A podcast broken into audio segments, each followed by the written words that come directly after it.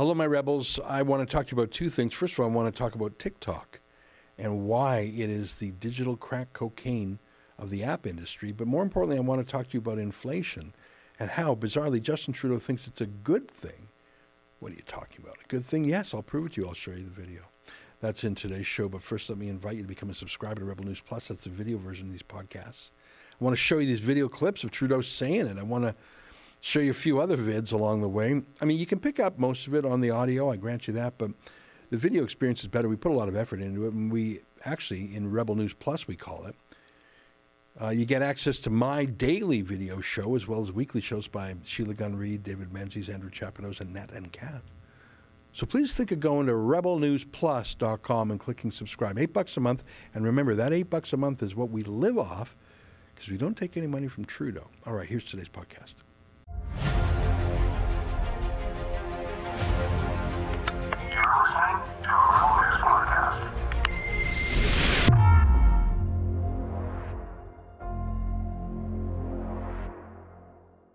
Tonight, almost alone amongst world leaders, Trudeau says inflation is good, and you should expect more of it. It's March 30th, and this is the Ezra Levant Show. Why should others go to jail Why? when you're the biggest carbon consumer I know? There's 8,500 customers here, and you won't give them an answer.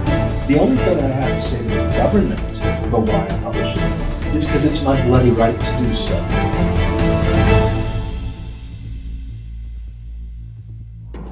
I'm back on that app called TikTok, which is a terrible thing. It really is such good artificial intelligence, it sometimes feels like it's actually reading my mind. Here's what the artificial intelligence boss at Tesla had to say about TikTok. TikTok is scary good. It's digital crack. First time I feel attacked by AI in the brain. To which his boss, Elon Musk, replied, saying, TikTok feels like such an obvious AI, artificial intelligence attack, that it's annoying. I prefer to be attacked by AI with subtlety, maybe a rose, some candles, wine, Barry White, witty banter, that sort of thing. Do you know what they're talking about? It's the supercomputer figuring you out.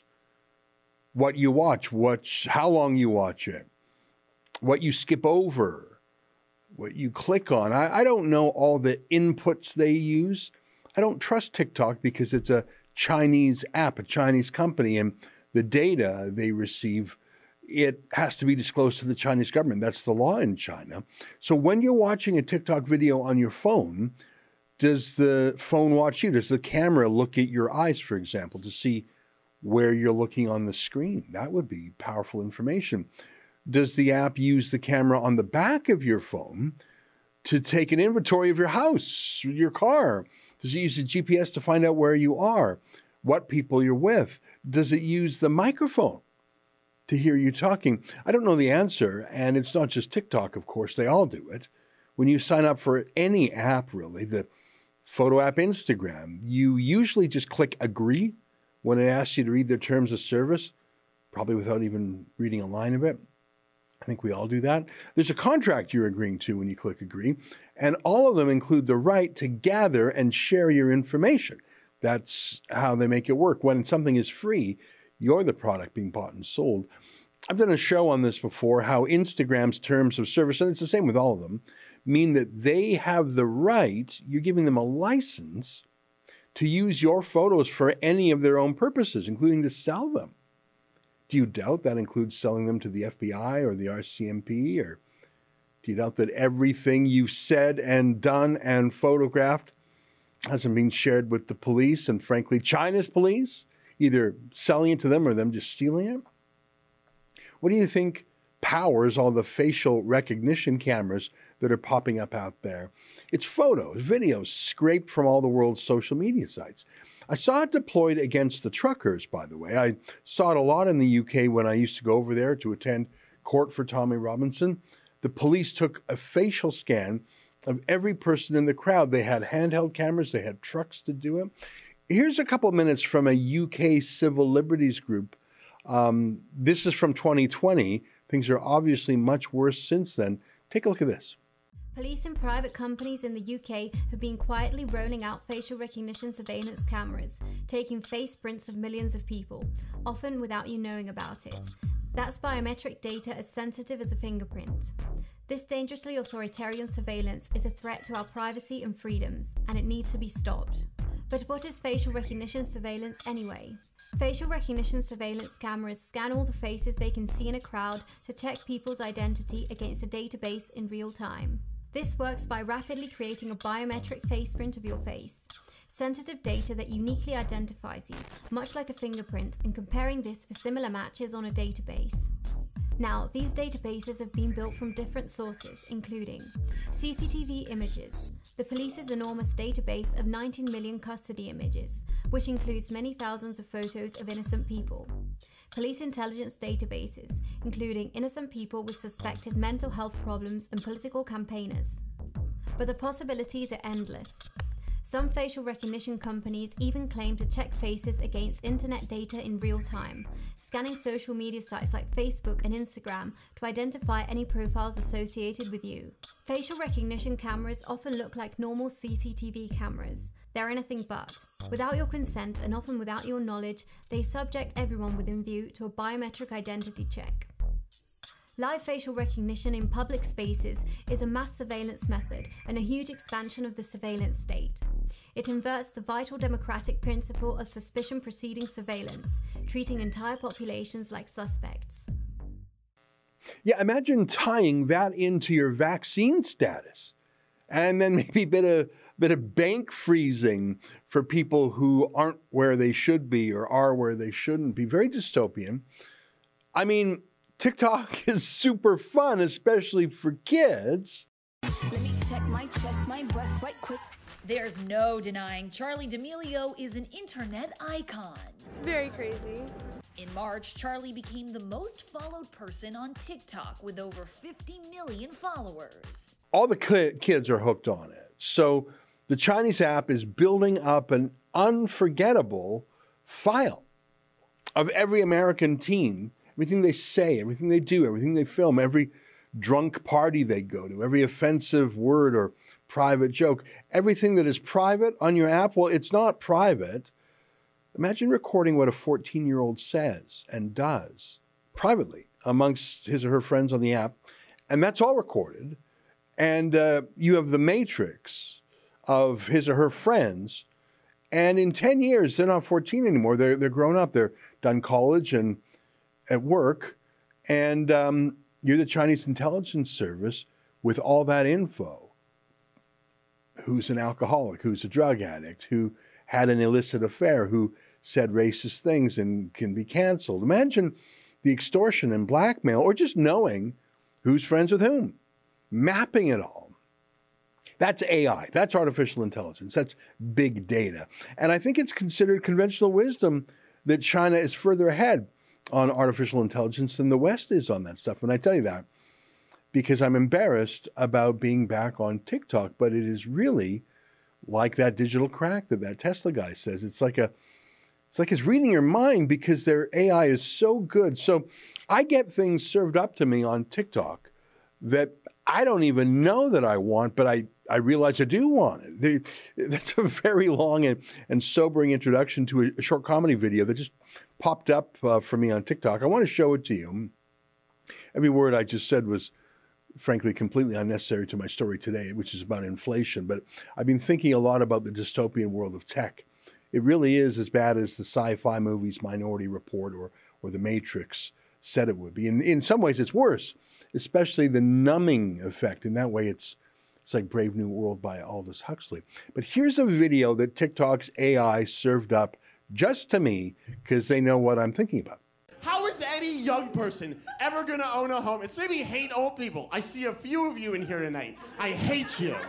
Because every old person in a city like LA or New York or London is the same. They're like, my house is worth $2 million, but when I bought it in 1981, I paid 11 raspberries for it.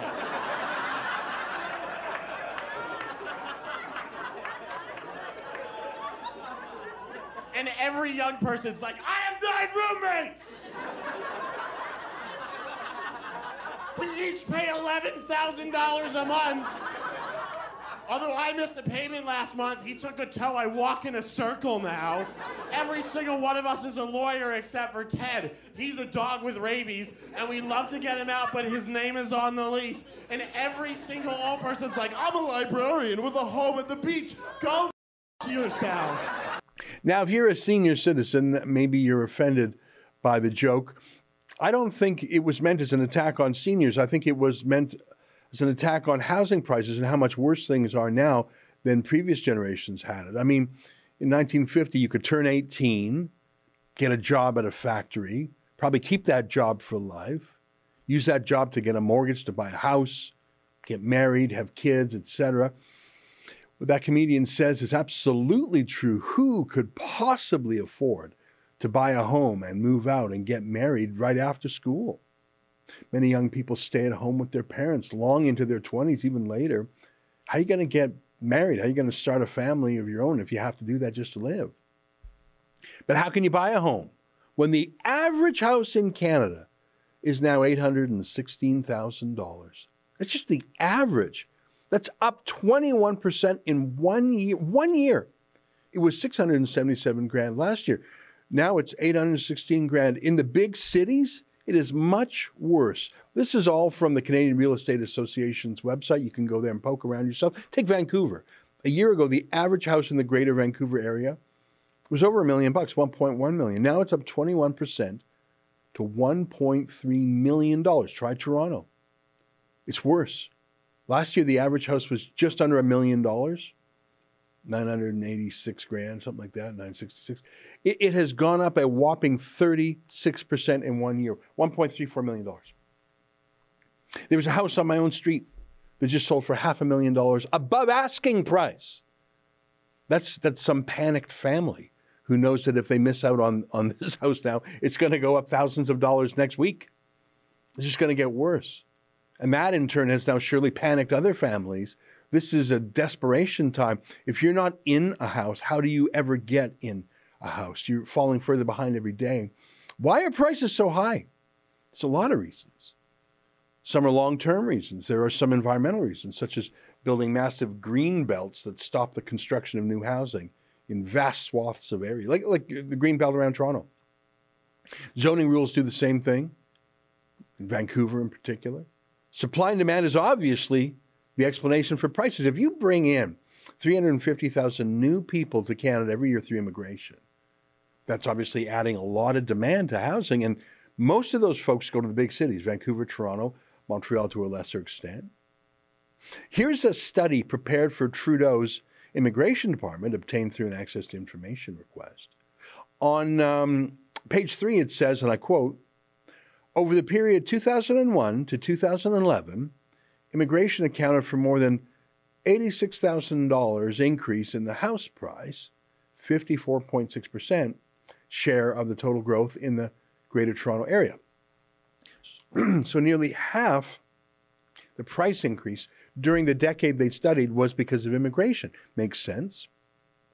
But it's sort of a laugh to think that in those 10 years, housing prices only went up by about 160 grand, and immigration was responsible for half of that, because that was over a decade. It's gone up that much in the last year. We're a dozen years later than that study. I wonder if that study has been done again. I wonder what the stats are now. That's just plain supply and demand. If you bring in 350,000 newcomers every year, then the same next year, and then the same next year, a million people in three years, you're going to drive up housing prices, supply and demand. Um, and by the way, you're going to drive down wages too because of supply and demand. It's just facts. This is just part of it. Housing, obviously, a big part of it. But what about gas prices? What about food prices? Try filling up your gas tank for less than 100 bucks. Prices of everything are going up. Inflation hasn't been this bad since Trudeau's dad was prime minister. There's a coincidence. Same thing in the United States. It's reminiscent of the bad old days under Jimmy Carter in the 70s. Lots of similarities, actually. Under Carter, Russia invaded Afghanistan and saw America was weak. America was humiliated around the world, including in Iran. By the way, OPEC and the oil shocks, Jimmy Carter was a signal to the world to take advantage. America losing its courage. It's being repeated now. Joe Biden, well, he's blaming all this inflation on Russia, even though it began long before the war. And now, second big reason for inflation is Vladimir Putin and gas prices. Not a joke. Nice try. Gas prices uh, were going up, and in part because of supply and demand, Biden shutting down oil and gas in America. But at least by blaming Putin, Biden implicitly agrees that high prices are a bad thing. He's trying to blame it on someone other than himself. High prices of all sorts are problems, so high you might go without food. With regard to food shortages, yes, we did re- re- so talk about food shortages. And, uh, and it's going to be real. The, the price of these sanctions is not just imposed upon Russia, it's imposed upon an awful lot of countries as well, including European countries and our country as well. That's nuts. Trudeau's saying that too. Uh, you acknowledged earlier today Canadians facing higher food prices, energy prices amid global uncertainty right now. We're seeing lockdowns in Shanghai. We know that means more supply chain disruptions. What are average Canadians supposed to do right now? Inflation is not abating, uh, a lot of uncertainty. Uh, we've seen from the global pandemic uh, to uh, the war in Ukraine uh, significant disruptions of uh, supply chains around the world, which is resulting in higher prices for consumers in democracies like ours and resulting in significant shortages and projected shortages of food, of energy in places around the world. This is going to be a difficult time because of the war, because of the recovery from the pandemic, and Canadians will do what we always do. We'll be there for each other. We will continue to be there for the world, even as uh, we support each other through these difficult times. Which is extra weird given that Bill Gates has bought up more farmland than any other person in the world while he's promoting the idea that we eat bugs or synthetic meat. it's that old World Economic Forum saying you'll own nothing and you'll be happy. But I want to talk to you today about Canada. Because unlike Joe Biden, Justin Trudeau is not blaming Russia for inflation. Higher prices, the price of gas. He's, he's not blaming anyone. I mean, he is a little bit, but he's, he's not saying it's a bad thing. That's the difference, I guess. He, he loves it. This is what he always wanted. He said so. He, he calls this pricing pollution. He, he wants the price of oil and gas and everything that needs a tractor on a farm or a combine to grow and a, and a truck to ship it to market. He wants all of that to become more expensive. So you live less and you're happy about it. I mean, take a look at this. Hey everyone, we've just released Canada's emissions reduction plan. It's about clean air, it's about good jobs, it's about a strong economy, it's about a better future. With this concrete and ambitious plan, we're going to help people make the switch to electric vehicles. We're going to help industries switch towards clean tech. We're going to help you green your home. We're going to help the oil and gas industry reduce its emissions. We're going to use nature to fight climate change. All of this and more. It's an ambitious and responsible plan that is good news for all of us. Good news as we look into a future of better jobs and a stronger economy while we protect our environment for future generations. This is what we've always done, and with this plan, we get to step up to do even more together. So you see, he's not against high prices for gasoline. He likes them to force you off of gas and into electric vehicles that are twice the price of regular cars. You would never make that decision on your own unless gasoline was extremely expensive. You would never choose to pay twice as much for a car. Unreliable electric vehicles, you can't go long distances in an electric vehicle. They don't work well in the cold. It's an elite luxury thing. Trudeau is giving you that choice in a harsh way. He's saying, I'm going to make you pay so much more for gas. Or you could buy a rich Tesla. Canada, by the way, is sitting on the third largest oil reserves in the world. Oil and gas, that's what's actually giving Russia its power over Europe, by the way. It's giving it its cash. Trudeau won't pump more oil, though. He won't restart those pipelines he killed, though. He thinks the crisis isn't too much Russian oil. He thinks the crisis is too much Canadian oil. Take a listen to this. I know some people will say a war is no time for climate action, for looking to clean solutions to build a competitive economy. Well, the same people said the pandemic was no time for climate action.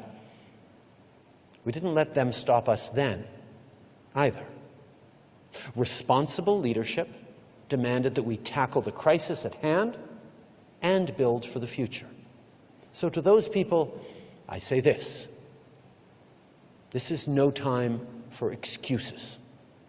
It is the time for even bolder climate action because it is always the right time to face a crisis head on. It is always the right time to have workers' backs, and it is always the right time to build a good future for all Canadians.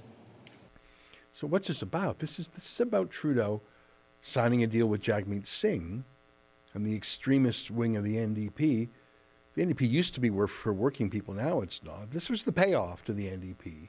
And frankly, to every green energy lobbyist and scammer who's going to get massive subsidies from Trudeau now. You just got to follow the money. But the money has to come from somewhere. They're printing a lot of it. That's a cause of inflation. But it's also coming from you through your taxes, carbon taxes. They're going up next week to support this scheme. And you're paying more at the pump? Because do you really think you're going to be getting into a Tesla this year? You can't even afford to live in a house. Justin Trudeau thinks this is all good news. You'll have a smaller carbon footprint while he jets around the world hobnobbing with the rich and famous. Trudeau has taken away so many of your civil rights. Now he's taking away what's left of your prosperity. You will be poor, you will not be free, and you will be miserable. But hey, at least you can watch some funny videos on TikTok, right? Stay with us for more with Ben Weingarten.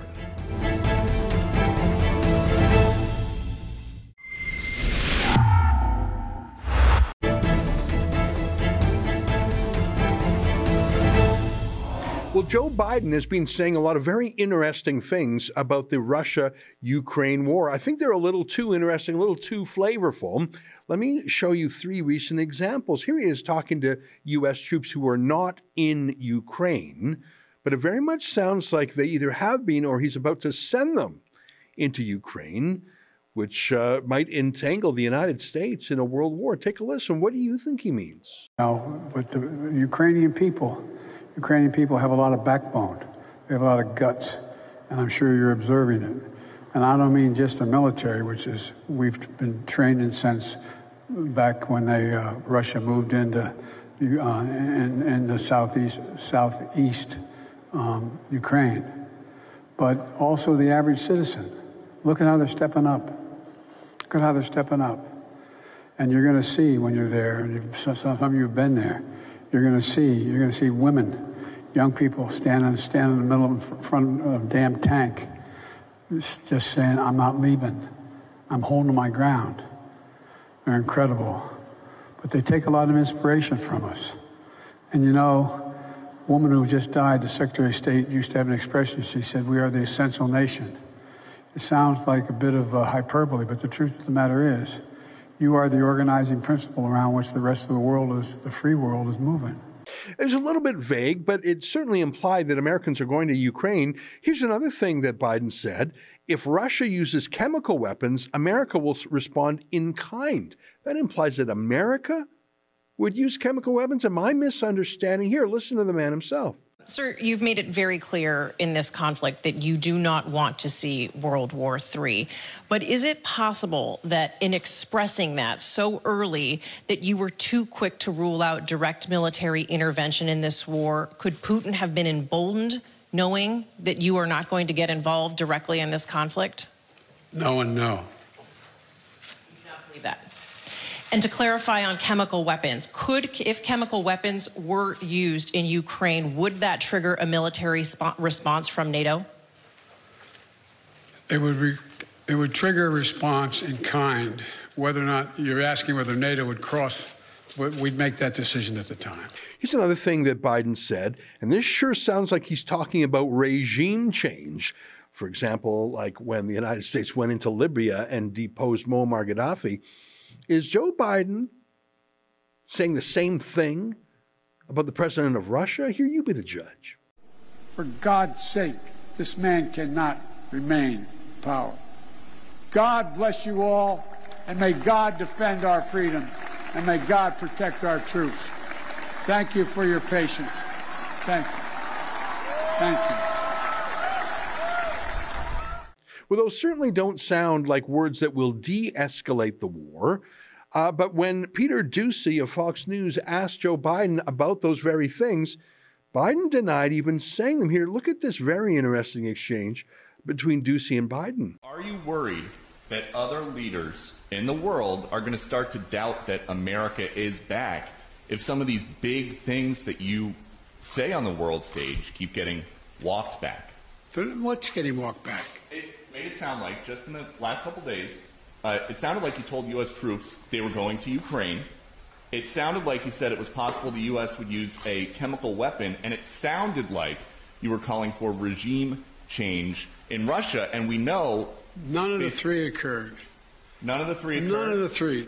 Mr. President, you, you interpret the language that way. I was talking to the troops. We are talking about helping train the troops in that are the, the Ukrainian troops that are in Poland. That's what the context. I sat there with those guys for a couple hours. That's what we talked about. So when you said you're going to see when you're there, you were not intending. I was referring to with meeting with and talking with the uh, Ukrainian troops that were in Poland. And when you said a chemical weapon use by Russia would trigger a response in kind, it will trigger a significant response. what does that mean? I'm not going to tell you. Why would I tell you? You got to be silly. The world wants to know. The world wants to know a lot of things. I'm not telling them what the response would be. Then, then R- Russia knows the response.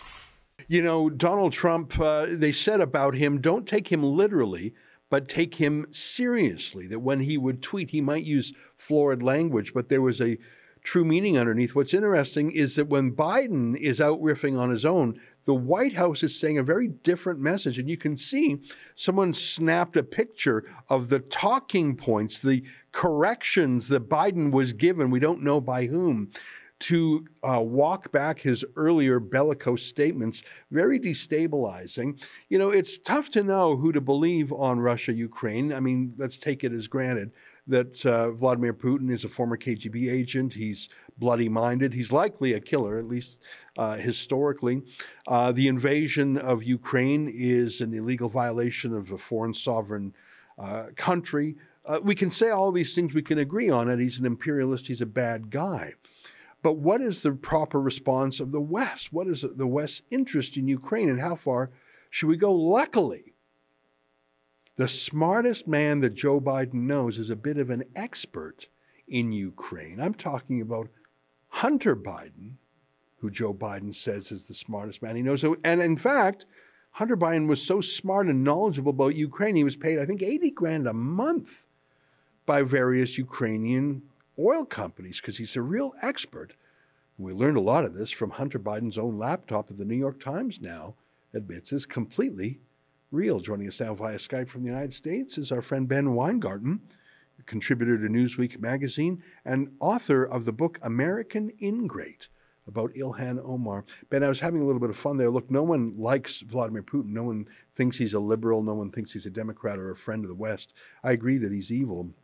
The question is what to do about it. I'm not sure if uh, Joe Biden's in control or if others in the White House are. They seem to have different messages. What do you think? Well, it's funny that you talk about Vladimir Putin being no liberal and no one that the West would want to do business with. And you go back and you look at the profiles of Vladimir Putin, some, I guess, two decades almost on now, and they were fawning over him as the great hope for Russia. The very same people who today call Vladimir Putin the equivalent of Hitler and seem willing to risk a World War III by imposing a, a U.S. governed no fly zone, which could lead to a shooting war with the nuclear arms Russia. Uh, and let's let's point out a couple other things. Y- you talk about the fact that the White House has had to walk back the commander in chief's statements on issues which could lead to potentially a nuclear exchange at the end of the day. We have had a policy regarding certain issues like China Taiwan, for example, of strategic ambiguity historically. This is not strategic ambiguity this is a total lack of clarity, apparently, in terms of what the commander in chief actually believes and seeks, what those who are his handlers actually believe and seek. And it leads to a question of who actually is in power. You know, sometimes unpredictability can be a useful and positive thing in context of issues, of matters of war and peace. But in this case, it's really disturbing. It's incredibly disturbing when the president's comments have to repeatedly be walked back. And then the last point I'll make, and I say this sort of sheepishly, but sort of seriously as well, because it is a deathly serious issue. Does Joe Biden want Vladimir Putin to go before or after his regime helps negotiate an Iran deal 2.0 on the Biden administration's behalf? That alone speaks to the total strategic incomprehensibility on its face of what the policy is. But ultimately, the policy results in a stronger Russia, a stronger China, and a stronger Iran. And the American people, by the way, and others around the world, of course, suffering under the sanctions that have been imposed to date. Yeah. You're so right about the difference between a certain unpredictability in style versus a confusion. I think it's different to be unpredictable to be confusing. Joe Biden is is confusing. He sends two contradictory messages at the same time believe it or not, Trevor Noah, and I, I show, played this clip the other day when we had Joel Pollak on. Trevor Noah, who is quite a liberal comedian, actually, um, seems to have sobered up a bit watching Joe Biden in office. And here's a little clip he did the other night, and I showed this once before, but I, it's so on point. Whatever you thought of Trump, you didn't mess with him because you didn't know exactly. You knew what his interests were. No one, no one denied he was sort of an American firster. Uh, he, he didn't he, he didn't suffer fools. He was undiplomatic, but but in that he would say things clearly rather than in vague, gauzy language. But he wasn't herky jerky. He wasn't uh, hot and cold, yes and no. Here's Trevor Noah doing quite a good job of summing up the difference between Biden and Trump. There's no denying that Saudi Arabia isn't playing ball with Joe Biden. And you know what? You can say what you want, but this would have never happened to Donald Trump. Never. No one was ever ignoring Donald Trump's calls. Yeah, because if you ignored Donald Trump's calls, you didn't know how he would respond. Maybe he'd send an angry tweet, or maybe he'd just like ban your country from everything. You don't know. That's why I bet in these situations, Biden actually wishes that he could hire Trump to step in as president wildcard. You know, just keep everyone on their toes. Because if Trump was calling, you best believe the UAE, they'll be racing to pick up the phone. Ah, oh, Mr. Trump, Mr. Trump, we're here, we're here, hello? Too late, Ahmed. You made me wait two rings. We're bombing the UAE and the UFC, just in case. And the thing is, his point about taking the phone calls, I think that's really on point because Biden sent emissaries to Venezuela, to Saudi, to the other OPEC regimes and said, Will you replace Russian oil? Some of them didn't even take his phone call. You would never not take a phone call from Donald Trump. Uh, I mean, you, first of all, you would be very interested in what he wanted to say. You knew he was the decider. You knew he was the boss, or at least if he said something, that was the law. And you were you either respected him or you were afraid of him or something. That's gone. I if you wanted if, if there was someone on the phone from America, I don't even know who you would want on the other line to know you're dealing with the decider, Ben. Yeah, maybe it's Ron Klain, maybe it's Susan Rice, maybe it's Jake Sullivan. It's hard to tell. And that should really disturb all Americans. And this gets to kind of the one of the implicit themes that's baked into the walking back of pretty much everything the president says of substance, which is first of all, who is running things? And then why do you have the question of who is running things? And that gets to the question of the mental acuity, the faculties, the fitness of the commander in chief. And of course, you know, they always attack Trump. Oh, his mental fitness, et cetera. He's he's so irascible. He's all over the place.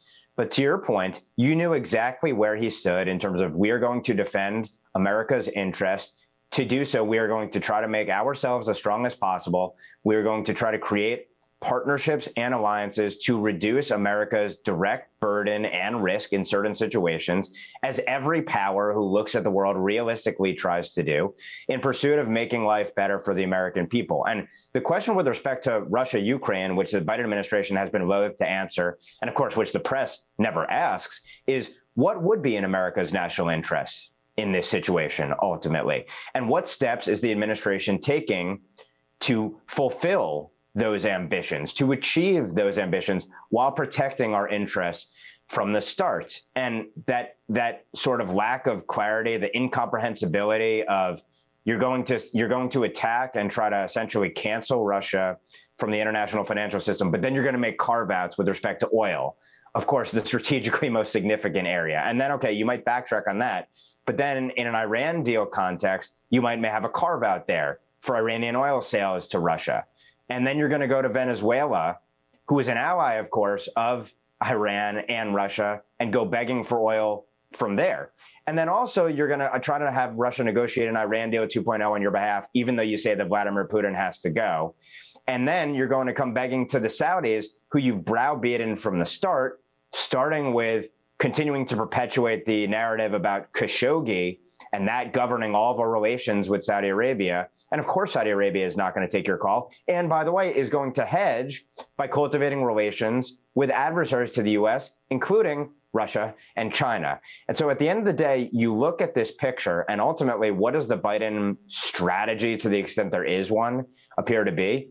It's to make it look like you really care about what happens in Russia and Ukraine, but actually impose real pain on us without seeking a de escalation scenario and maybe a neutrality scenario, because maybe that's the best thing you're going to get there. A buffer state that stands equally to the extent it's possible between the US and Russia, to the extent that's the best way you can have a cessation of hostilities there. Instead, you're you're potentially going to lead to an escalation in that situation.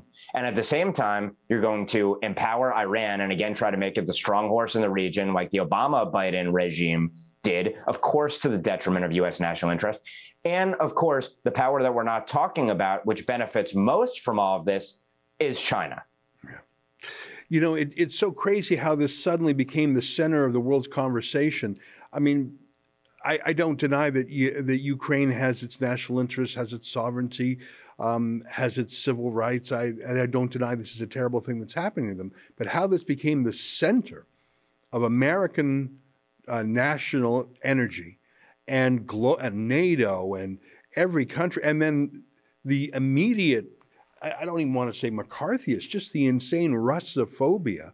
Um, it, it's so, and, and the economic you know, it's just how did this suddenly become the most important thing in the world? It's almost like, you know, let's shift subjects away from the pandemic, which was fading. We need something else to be riveting. We need another crisis. We need something else to change the the large political narrative as we head into November's midterm elections. I'm not saying that that is the rationale here, but that's certainly the effect. I, I just don't understand the obsession with Ukraine. But earlier in our conversation, I referred to Hunter Biden, the crack addict son, who Joe Biden laughably called the smartest man he knows. The reason I'm mentioning that is I'm not looking to pick on a family member who's screwed up. But Hunter Biden had huge business deals in Ukraine and actually in Russia. He took more than a million dollars from oligarchs, you know, the former the wife of the former mayor of Moscow. Like there's Hunter Biden is so interwoven in Moscow Ukraine intrigues, and and there were some revelations from his validated and verified laptop that touch on the current quarrel, weren't there? There, there was something in there about Hunter Biden facilitating grants to a biological research station in Ukraine. Is that right? The New York Post has report. Well, first of all, let's point out that Russia put out as you know Russian propaganda, essentially, which of course our betters will tell us has to be dismissed, rather than looking at looking at it on the merits and then saying, is there a there there is there a kernel of truth? Because usually in all disinformation, the best kind of disinformation in traditional spycraft, there's always a kernel of truth.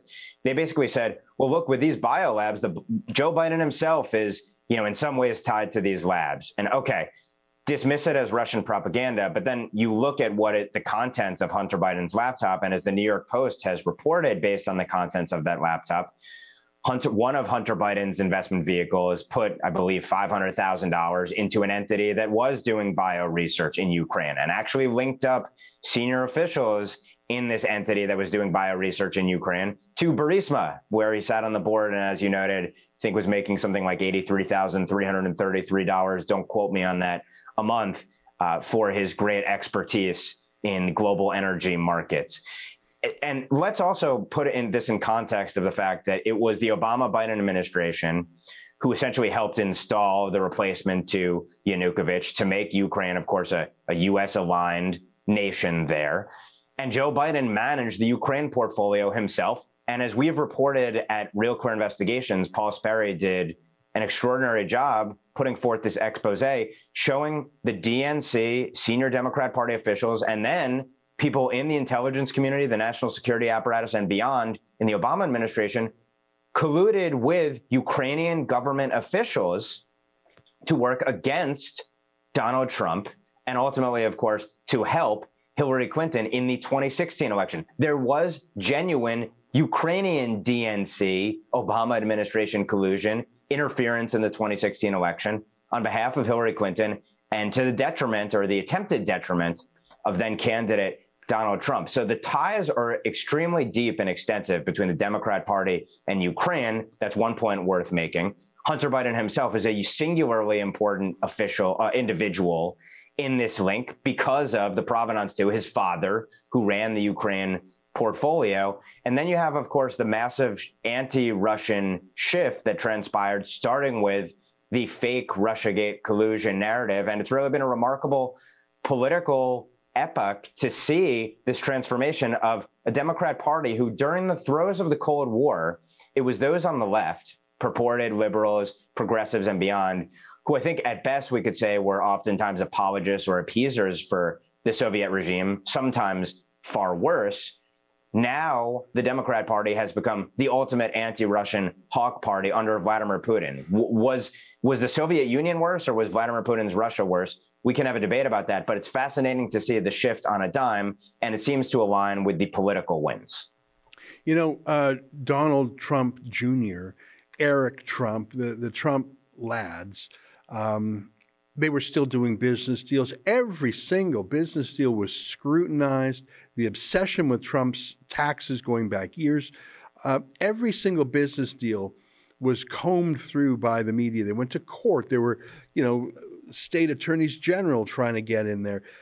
Um, I compare that with the complete lack of interest, the forceful, willful lack of interest into Hunter Biden, who has no genuine business interests of his own. I mean, the Trumps are into hotels and golf courses and casinos and luxury brands, and you can turn your nose up at that stuff or or whatever. But it actually, the business predates his political campaign. Hunter Biden has no special expertise. He has no success in business, it was all riding the coattails of his influential dad. And for him to be up to the eyeballs with oligarchs in both countries and with, can you, we're talking about oil and gas, we're talking about biological warfare, and Hunter's in the middle of both of them. I, I read a stat the other day, uh, and I, I, don't want to get it wrong, but that CNN and the New York Times have not used the word Hunter Biden in a certain number of days, like 100 plus days. It just simply has not appeared in their publications. And like, I don't think a day went by when Donald Trump Jr. was not in the pages of the New York Times for some, this will get him now. This scandal will finally bring down Donald Trump. None of them ever did. But their obsession with the Trump boys, just because they were uh, compared to Hunter, whose only business dealings is conflicts of interest involving his dad. I, I think there's a lot of media malpractice here. Uh, the media plays a unique is uniquely culpable culpable in corruption against the American public by its unwillingness. It's in, not an inability, of course, it's lack of a will to follow these leads, investigate. The New York Times laughably 17 months on and 24 paragraphs into a piece that doesn't even bill itself as saying mea culpa, we're sorry this actually was authentic, the laptop content. And here's why that's important and why that's important to your point. And, and it's sort of the inverse of the Trump family is that the entire Biden family business has been monetizing the patriarchs 50 years in Washington, D.C. That's the inverse of the Trump family business.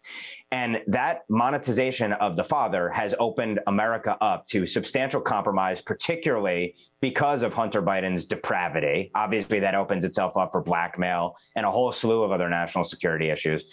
But more to the uh, more seriously, I think, for U.S. national security, arguably, are these dealings with corrupted Ukrainian entities, corrupted by their nature, Russian individuals, and then, of course, communist China and other nations as well.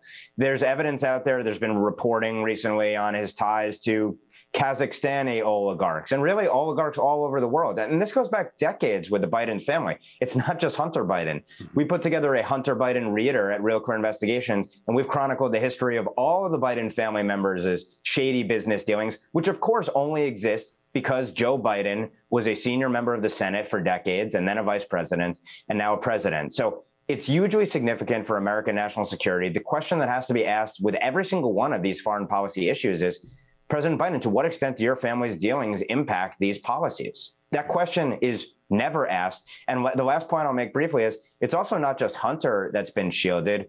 Why is the press and why is the DOJ and the FBI pursuing Project Veritas so vigorously over their, by all means, it seems lawful efforts to obtain and then authenticate Ashley Biden's diary. Why are they trying to destroy Project Veritas over that? So the protection racket is incredible here, the, the appearance of one.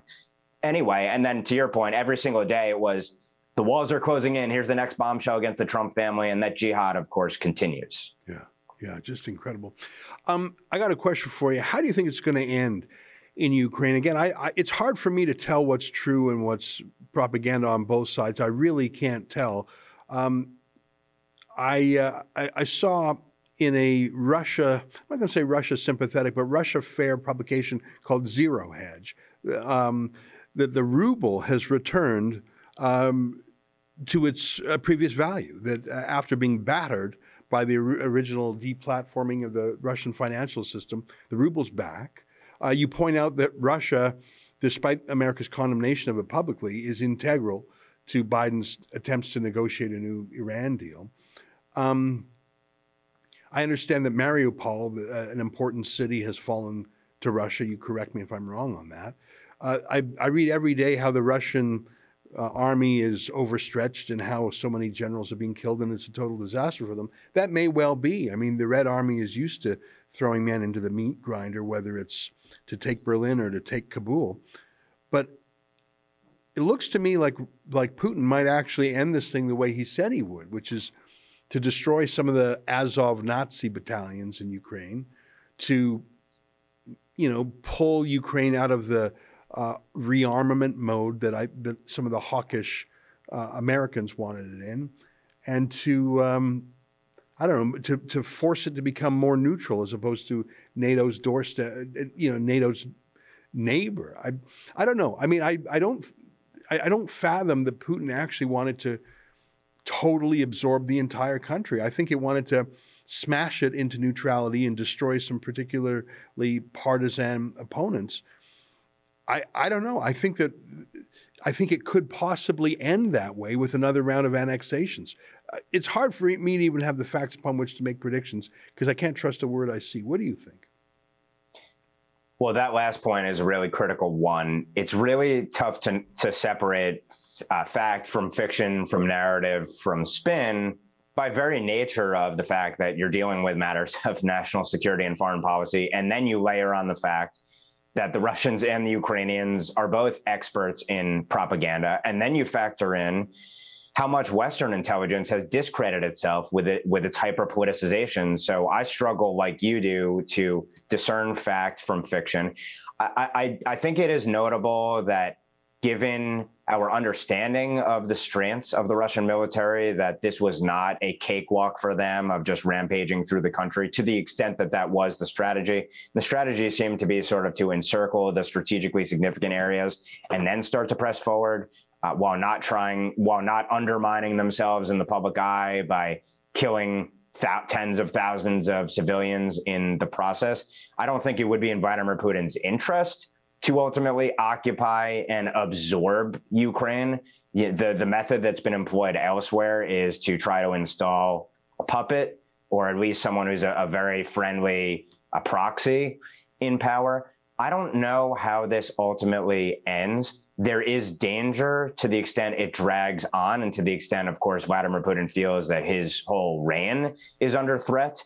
That's why I think the absolute best case scenario would be a hopefully near term de escalation. You've seen Zelensky himself sort of admit that he's willing to talk about a, a, neutral Ukraine or at least a Ukraine that will not be joining NATO, that that's off the table. And I think that's a, a notable, I guess, sort of concession relative to what Ukraine's position had been before. I think the best case scenario is a truly neutral Ukraine. I don't I don't I wouldn't want to opine about, you know, what demilitarization means and should Ukraine be willing to put that on the table? Would would you trust being having no military with Russia at your doorstep and having engaged in these incursions? I don't know.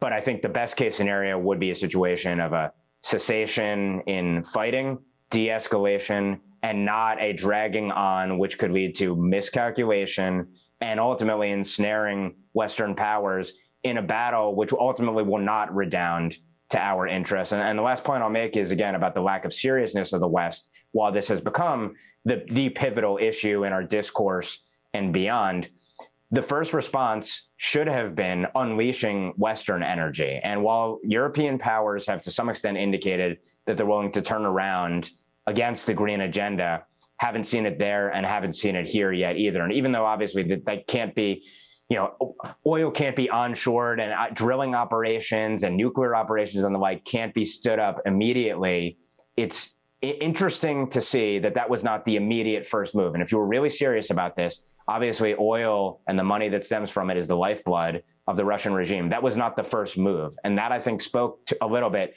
to the disingenuousness, at least, of the initial response and sort of the cost free virtue signaling that we've seen from our betters in the Western ruling class. Yeah. Well, I mean, Canada has even more oil than the United States does, even though we don't produce as much. We have much larger reserves, the third largest in the world in our oil sands. And it's notable that Trudeau, for all his virtue signaling about banning oligarchs you know, from Scotiabank and the Royal Bank of Canada. I don't think they were actually hiding their money in Canadian banks. So uh, they weren't sailing uh, their yachts up to St. Lawrence, and they don't have villas in Inuvik. So I, I think most of his sanctions were just for show. Um, it's notable that the one thing he could have done, which would have said, "To heck with it, we're going to produce oil and gas. We're the, literally the third largest after Venezuela and Saudi Arabia. Canada is the third largest oil reserve country in the world." And he could have said, I will free Europe from Russian energy and produce it, replace it with Canadian ethical oil, ethical gas. He held the line and he said, "Oh," and he actually got on the phone with Zelensky and said, "We'll share green technology with you." um, what a laugh! And I think you're right. There's a lot of virtue signaling. I just don't understand how this country, which I have no disrespect for, in fact, 119 years ago, my own family came from Dnipro in uh, central eastern Ukraine. I have no antipathy towards the place whatsoever. I'm sympathetic to them. I just can't believe we're all talking, worrying, threatening to go to war, letting the entire economic system of the world be threatened by this issue, which seems so contrived and concocted. I don't know. I find the whole thing very frustrating, Ben, and uh, hopefully, hopefully there'll be a peaceful conclusion to this soon.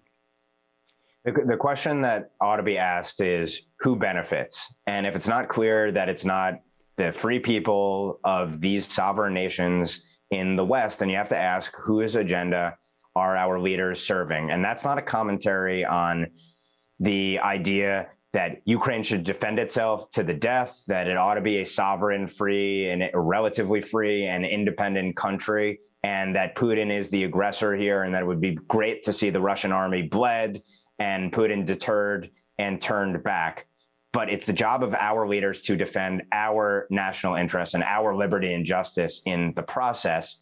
And I think it's an open question here, at very best, whether those interests are being served by the response to date.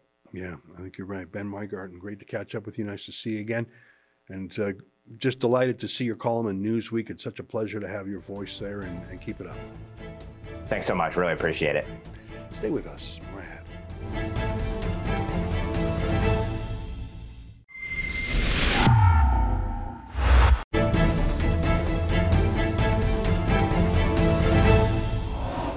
Welcome back. Your letters KJS says none of the nine charges is for supporting a convoy, but one of the nine charges is for assaulting a cop.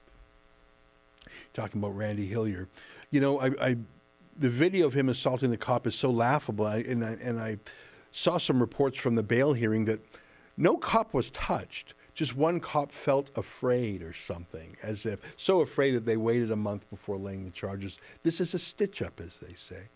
It's very, it's very interesting. I see that um, a senior military commander named Vance, who was charged with uh, some criminal conduct in the military setting, he was he pled guilty. He was convicted, but he's getting a discharge. He will not have a criminal record. The judge says, "Oh, you're a great guy, no problem." That's the difference between being a friend of the establishment. Oh, you're a great guy.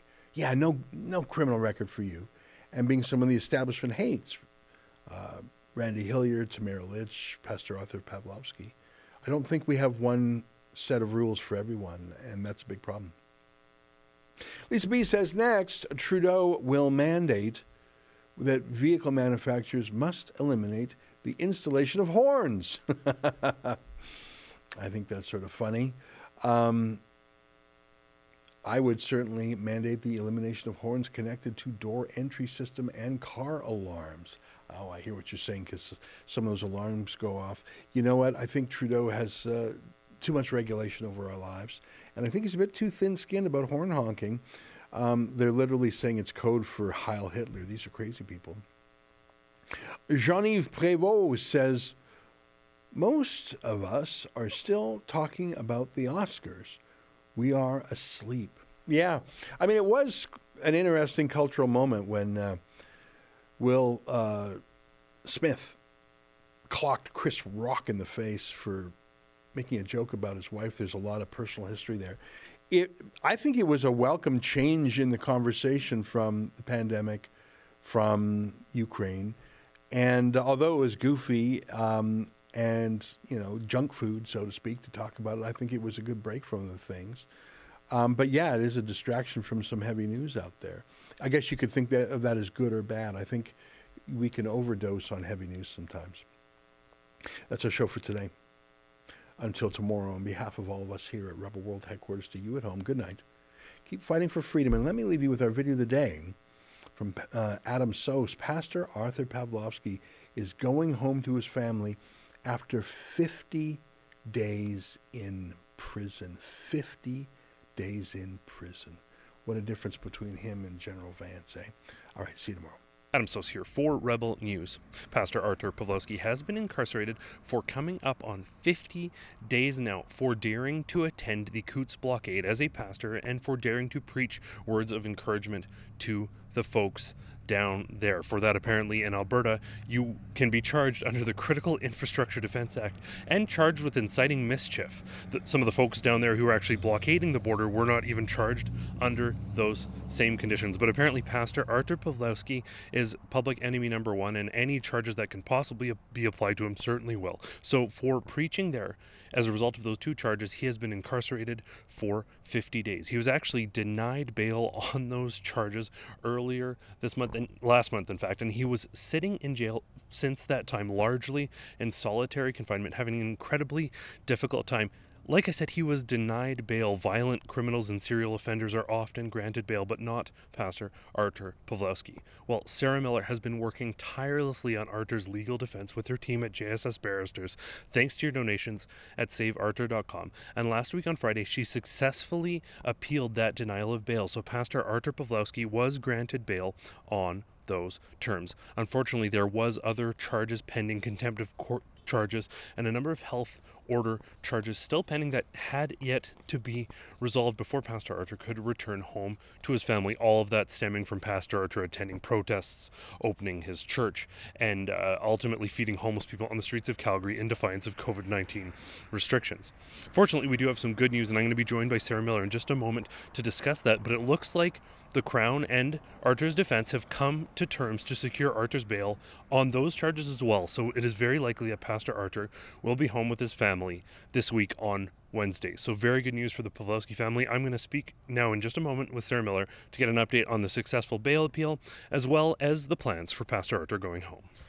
Yeah, so uh, like you said, it's under a, a, publication ban, so I can't talk a lot about it. But what I can say is that ultimately, Justice Kendall, she made the right decision and she released uh, Artur Pawlowski from uh, prison on the conditions that we proposed. So they are quite strict. Um, this is not um, the the full blown celebratory type situation mm-hmm. that we would hope for because uh, he is under very strict conditions.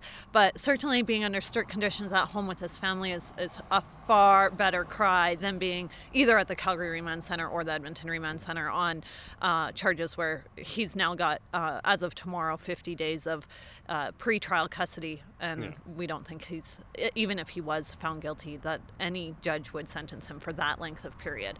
So it's ultimately a very good thing that he's now released. So that's great. And uh, ultimately, we, we had that good news come out on Friday. Um, but th- there was some sort of uh, some loopholes to jump through. There were a series of other charges that basically came about either pre existing or came about while Pastor Artur was incarcerated for these 50 days. Um, and those terms had to be discussed. Um, and we had to we had to reach an agreement, or you had to reach an agreement with the Crown effectively on how bail could be granted on that. So ha- tell us about that process. Yeah, so uh, the charges that uh, we just dealt with bail on Friday on are the mischief charges arising out of Coutts. Since he was detained on those, uh, the the he's received additional charges regarding breach of probation. And the probation, as some people will remember, arises from Justice Germain's order uh, and probation uh, related to the civil contempt. So there's allegations of that. They all predate the Coutts matter, but uh, weren't laid until after he was detained. So, of course, then once you get release on the mischief, we have to have release hearings on the probation. Now, it happened to work out really well as far as timing goes because the order that was issued on Friday is now only taken effect this evening, essentially, at, like at well, I think it was about 4 p.m. that it actually was signed and filed and, and all of that. So um, tomorrow morning, you know, he ends up spending an additional 12 hours in jail, maybe 16, whatever it ends up being. So it ends up not being too bad as far as timing goes. Of course, it would have been lovely if he was out today, uh, but uh, tomorrow. Uh, my colleague has is going to attend the bail hearing and, and enter into a consent release with the crown prosecutor. So uh, it was a, a brief uh, and quick resolution with the Crown to get him re- released on those other charges. Well, I'm sure Pastor Artur would have been uh, happy to be out today. It is his birthday, but I'm sure the uh, the the ruling that he will get to go home and be home with his family, um, a good birthday present, so to speak, for Pastor Artur Pawlowski. Um, I just I just wanted to touch base, and I talked to Nathaniel and the family a bit about this, and uh, I know that they've been uh, they've been upset. They've they felt like they've been targeted, and they were very happy to see what they saw as some sort of common sense from the courts. Like, no, he's not dangerous. He can go home. Um, uh, what what's your sentiment? You've been working on this so closely. Obviously, you're you're close to these matters, but do you feel like there's been uh, uh maybe a little bit more uh, justice done here with Pastor Artur returning home to his family? Yeah, absolutely. I mean, there was no doubt in my mind that detaining him any further, uh, well, detaining him at first instance, I thought was was not necessary in the circumstances. This is a 49 year old man who's never had any criminal charges, is expressing his point of view on a new and you know unprecedented situation for him to express his support vehemently the crown says is problematic and and not only problematic but criminal, that's yet to be seen. And for him to be incarcerated for now 50 days, hmm. uh, just uh, seems so so wrong in law. Um, obviously, the the right decision has finally been made. I'm I'm thrilled for that, um, and I think that that's really where we where we need to be is is with him released with his family. Now, um, you know, I I'm not thrilled about how strict the conditions are, but that's you know what has to be done in in this current climate in this current situation and with um, the other outstanding criminal charges that uh, remain pending with Mr. Pawlowski. Now, as we kind of mentioned, this isn't he's free and everything is good to go for people out there. We want to make clear Pastor Artur Pawlowski likely has years of legal battles ahead of him to address these matters. What Pastor Artur will return home on Wednesday. He'll get to be with his family under these very strict conditions, um, largely staying at home, aside from when he's serving as a pastor or doing the odd uh, errand. Very strict measures in place. But what is the legal horizon like for Pastor Artur Pawlowski? What is ahead of him?